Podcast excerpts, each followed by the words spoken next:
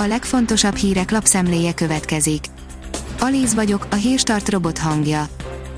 Ma február 23-a, Alfred névnapja van. A Demokrata szerint részletes adatok a hazánkba érkezett vakcinák fajtáiról és mennyiségéről. A koronavírus.gov.hu részletes táblázatot közölt a Magyarországra beérkezett vakcinák fajtáiról és mennyiségéről. A 24.hu szerint megvan, kikerülnek idén a NAV célkeresztjébe.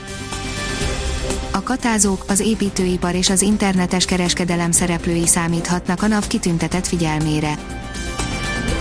Az M4 oldalon olvasható, hogy Orbán Viktor már döntött, fokozatosan kell feloldani a korlátozásokat.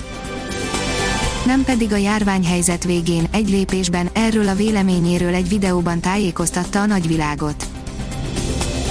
A pénzcentrum szerint iszonyatosan bepörögtek a magyarok, mindenki erre foglal most elő.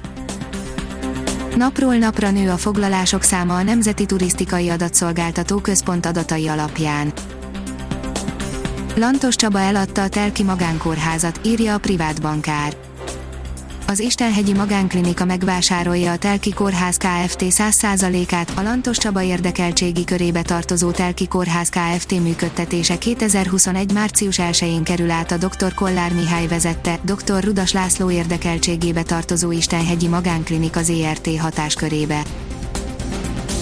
Leomlott az Egri vártánfal szakasza, a polgármester a felelősökkel fizettetné ki a költségeket, írja a 168.hu. Mirkóczki Ádám megkeresné a felelősöket és az adófizetők helyett velük térítetné meg a költségeket, ezért nem is igényel állami Viszmajor támogatást. A 444.hu írja, a Nemzetbiztonsági Bizottság elnöke azt állítja, Orbánék titkos alagutat terveznek a Puskás aréna alá 2 milliárdért. A jobbikos Stummer János azt mondja, egy titkosított információt hoz nyilvánosságra, vállalva a jogi és politikai következményeket. Az ATV oldalon olvasható, hogy újabb információ érkezett a 13. havi nyugdíjról. A héten minden érintett megkapja a 13. havi nyugdíj első részletét közölte a családokért felelős tárca nélküli miniszter parlamenti államtitkára kedden Budapesten. A formula szerint a vadonatúj Hyundai Ioniq Q5. A Hyundai Motor Company a mai napon egy virtuális világpremiér keretében bemutatta az Ioniq Q5 kompakt szabadidőjárművet. Elhunyt a kétszeres világbajnok motorversenyző, írja az Eurosport. 60 éves korában elhunyt Fausto Gresini kétszeres világbajnok motorversenyző, a gyorsasági motoros világbajnokság király kategóriájában szereplő Aprilia Gresini Racing alapítója és csapatfőnöke. A formula szerint Raikkonen V8-as Ferrari-t hajt a Hungaroringen.